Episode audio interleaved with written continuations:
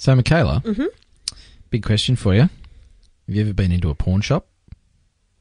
Um, pawn as in sell stuff for money or yeah. pawn? What did you think I was talking about? I wasn't really sure. um, well, I've been to Cash Converters. Oh, there you go. What were you selling? Or were you buying something? Oh, I'm married to someone that's the biggest hoarder there is and goes into bloody expensive pawn shops all the time. What sort of stuff does he buy? Well, luckily he doesn't buy anything because uh. it's always too expensive, but he loves to look. Just likes to see what other people have hocked off. Uh, I think he likes seeing if he's got any of the same shit around his house and how much it's worth. Welcome to the Tradies Business Show, helping you get off the tools and into true business ownership so you can spend more time doing the things that matter most. Now, here are your hosts, Warwick Bidwell and Michaela Clark. Welcome to the Tradies Business Show. Have you ever pawned something? No, I don't think I have. I don't even think I've bought anything from a pawn shop. No, I don't think I have either. I looked at uh, I looked at a surfboard once, but I reckon they charge too much, those buggers. Yeah, they do. They give you nothing for them, and then they try and sell them for, you know, ten times what they bought them off the poor bugger. Surfy, dearer than you sometimes. Yeah, I know. Anyway, so, well, yeah, interesting business model. Now you've had a cultural experience today. Oh, look, I've I've had an edumacation uh, here at your recording studio. So uh, Warwick comes to my house now and uh, records our episodes. And not only am I wearing slippers today, my Croc slippers, which I think are the best thing ever invented, um, but the hubby's home today. Yeah, and, day off uh, work. And we emerged from your. Um, little studio here, your office, uh, to see some crap on television because I don't watch T V. Uh, but what's it called? Pawn Stars. Yeah, on the A and E channel. What's that? Most Australian men will know about it. It's like a reality T V channel right. for men. Reality as in unreality. Yeah, so there's heaps of porn ones. Because nothing on those shows actually happens. No, of course not. Um, or, you know, they open up a shed that's been abandoned and there's like thousands of dollars of goodies in there that just happen to be left there. Or there's the duck people that made the duck things and the they what? wear camo. What are they called? The duck... Duck hunters. Duck Dynasty. Duck Dynasty or something. They're multi, multi-millionaires now and they make duck whistles. There's a whole show about the family making duck whistles. Oh, what? And there's swamp, see, there's swamp porn. No wonder there are so many issues in society in and, the U S of A. And there's a show. Well, what about my husband who watches it? I know, but... We but, actually pay money, can you believe and, it? And get A Seven to... Mate is a, a similar channel for those that don't have pay T V. A lot right. of A and E shows are on Seven Mate. But there's even one about, like... um. Swamp People, I think it's called. And swamp they people. go around sh- getting alligators and... Anyway, so there's a whole bunch of crap on television. I think we've established that. Yes. Which so is a good reason Duncan was not watching to it, waste time watching it. On his lunch break. We've walked out. And there's these, these. well, they, they apparently own and run a pawn shop, you know, like a, a, a uh, anyway. So there's Here the, in Oz, they're called Cash Converters or whatever. It's probably the main one, but um, there's a whole bunch of independents. So uh, there's the brother and sister and the overly tanned father. That runs Something the, going on with his Dan, eh? Yeah, that and, runs the shop. And the long hair tied back in a ponytail. Yeah. Awesome. And something came up in the shop. I thought, oh, that's a, that's a good episode to talk into. So basically one of the young guys at the front counter, uh, customer service counter, was running a little side cashy business of taking tips from people so that they would get to the front of the queue. I don't know why you... I mean, the... I didn't think a pawn shop would have a queue that oh, takes that long. I think they're quite long over there. But uh, people trying to hock stuff to get money for rent or whatever, who knows. Um, so he was, was collecting cash from customers so that he would give them priority service. And the business owners found out about it, the brother, the sister, and the old man with the tan, and uh, had a big argument about it. The The brother said he should be fired. The old man said no way. The sister said something else because I got bored after that. Uh, but basically, um, it do, it did raise sort of interesting questions around employees and how you deal with undesirable behaviour in your business with your employees Uh, you know, are you? Do you have a trigger finger? Um, are you sort of firing people willy-nilly because they stole some biscuits from the biscuit tin, or didn't put their, you know, put their dollar in the jar for the coffee, or knocked off some uh, some grease to take home and do a job on their own car? Or are you the other way, where you put up with all sorts of stuff and just allow it and allow it uh, because you're afraid that you won't find someone better, or you don't know how to deal with it, or you're afraid of being taken to fair work? Um, so, yeah, it raises some interesting questions about that. And uh, and then I suppose what's more important, Michaela, is how do we answer those?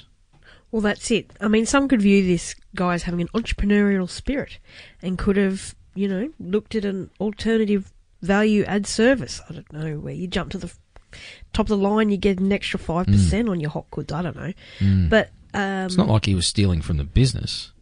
No, but it's awful. Is like, it? He, it is. He should have gone. I think he should have gone. So you're a trigger finger. No, he's taken money out of customers. But they were paying for a service. They they were willing to pay extra to get to the front of the queue. I'd do it. If I could, if I could slip you five bucks and get to the front of the queue at, uh, I don't know, Department of Transport when I have to renew my licence, it'd save me about two hours. So you wouldn't have sacked him? Uh, if it was his first offence and he was a good kid and um, and he didn't... Apparently he's a good employee. Yeah. They were saying. So they would have fired a good, productive Uh, employee who had good relationships with customers, potentially, who had... He was ripping them off. Had been loyal up till then. He wasn't. He, it's not like he was charging them extra unknowingly for stuff and stealing from them. They were knowingly paying to get to the front of the queue. The same way you knowingly pay for your Croc slippers. I don't know why anybody would buy those things, but you knowingly paid for those. Yes, but that's highlighting a bad, like, it's not a thing on the customers, it's the employee, it's a trust issue. Well, I don't know.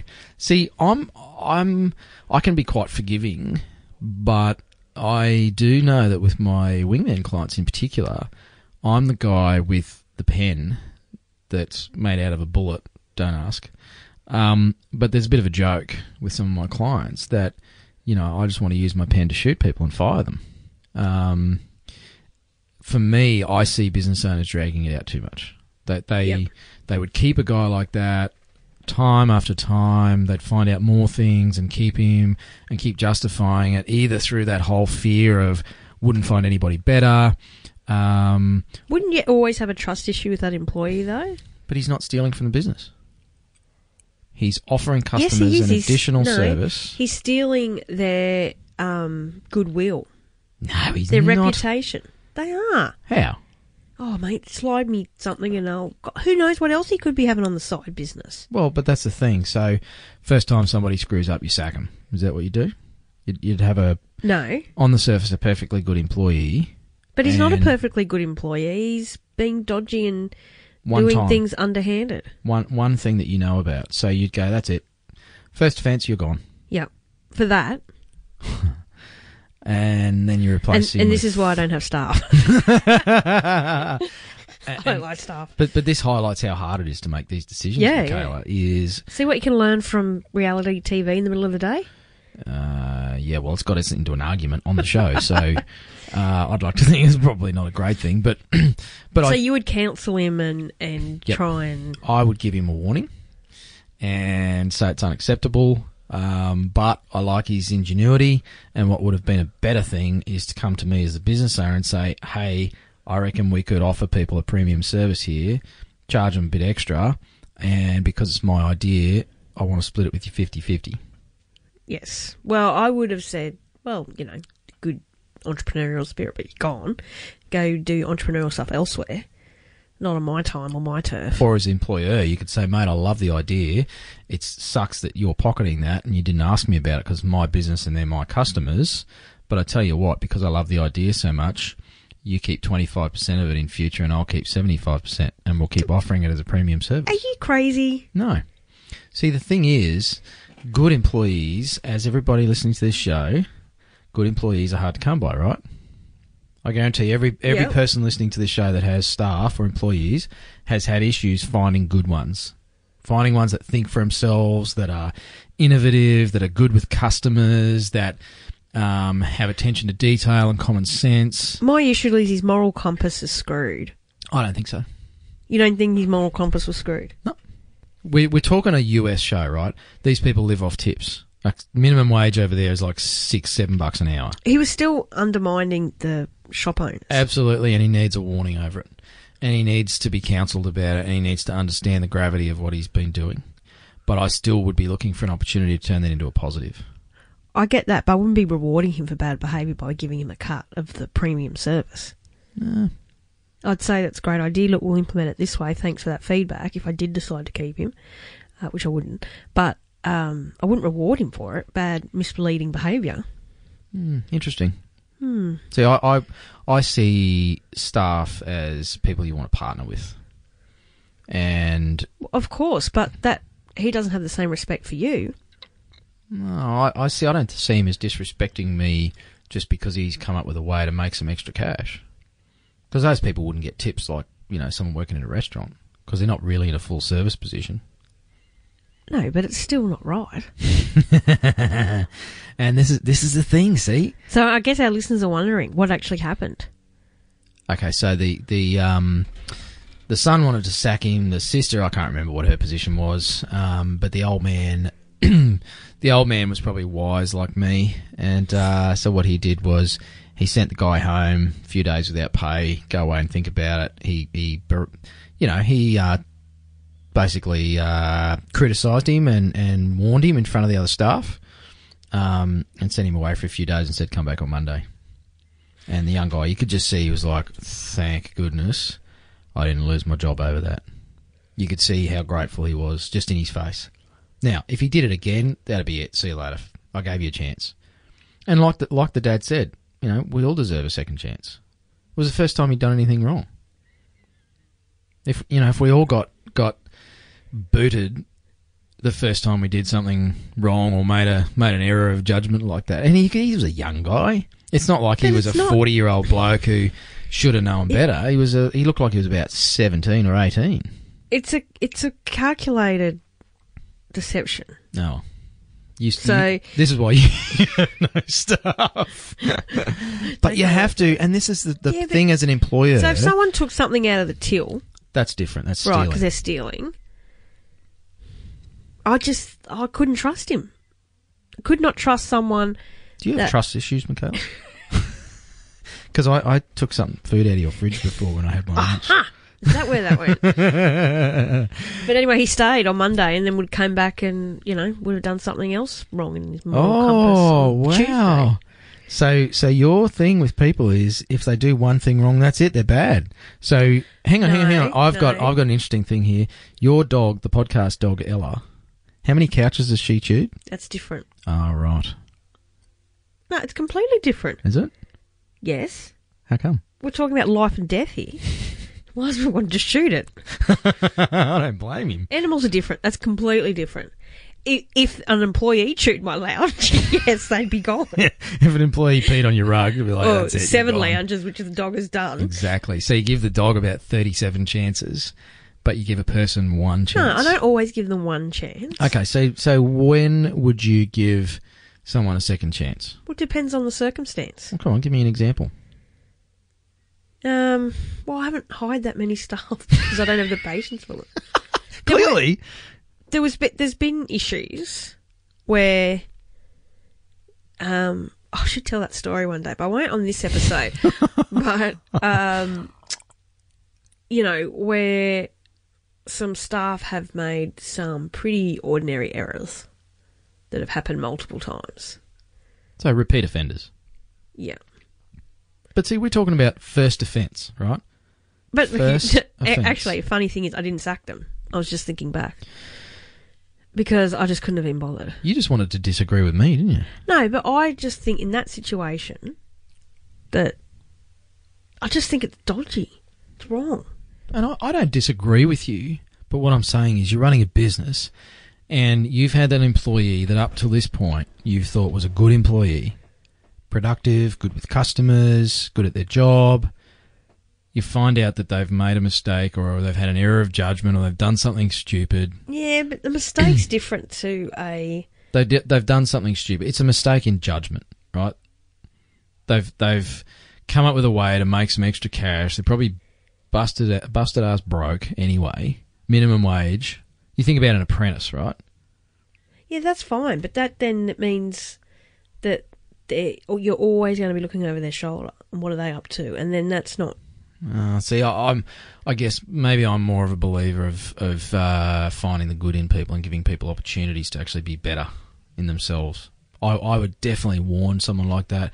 I'd warn an apprentice and um, and put them on notice and say, you know, that was that was a big mistake uh, doing cashies on the weekend with my tools. Um, if you wanted to make more money, come and talk to me, and I'll and I'll come up with some ways for you to do extra work for us out of hours. So, so if what I catch if, you doing it again, you're gone. What if, right? Um, apprentice bloke comes in the car, needs something else, and says, "Oh mate, I'll do it for cashy on the weekend for you." Happens all the time. Well, do you think that's acceptable? No, but if he's an apprentice, chances are he's probably nineteen, twenty, still learning, got no money. Doesn't have the judgment or the wisdom that we do because, you know, you're old now that you're forty. Oh, I know. And I, I'm very wise because I'm building a business with no staff. And I think and I think if it's done if it's done well, people really appreciate and respect a leader who isn't just axing people because they made a mistake once. I don't I care. think there's a difference between a mistake is different to... Um, a it's, calculated. Yeah, it's borderline, and and yeah. I've I've had clients with exactly that scenario. But you know, I had a client who had an older tradesperson who was doing just that. He was doing cashies on weekends instead of putting it through the business, and and we sacked the guy. Yeah, well, he's stealing from the business. Yeah, because he's been deceptive. around. The guy's in his late forties, and he's run his own business. So there's a, I think there's a level of expectation around what that person would know is acceptable behaviour versus a nineteen-year-old apprentice who might know, but it depends on well, his parenting. They, they should know that. Yeah, should. But, you know, I think there's a different level of expectation around that person.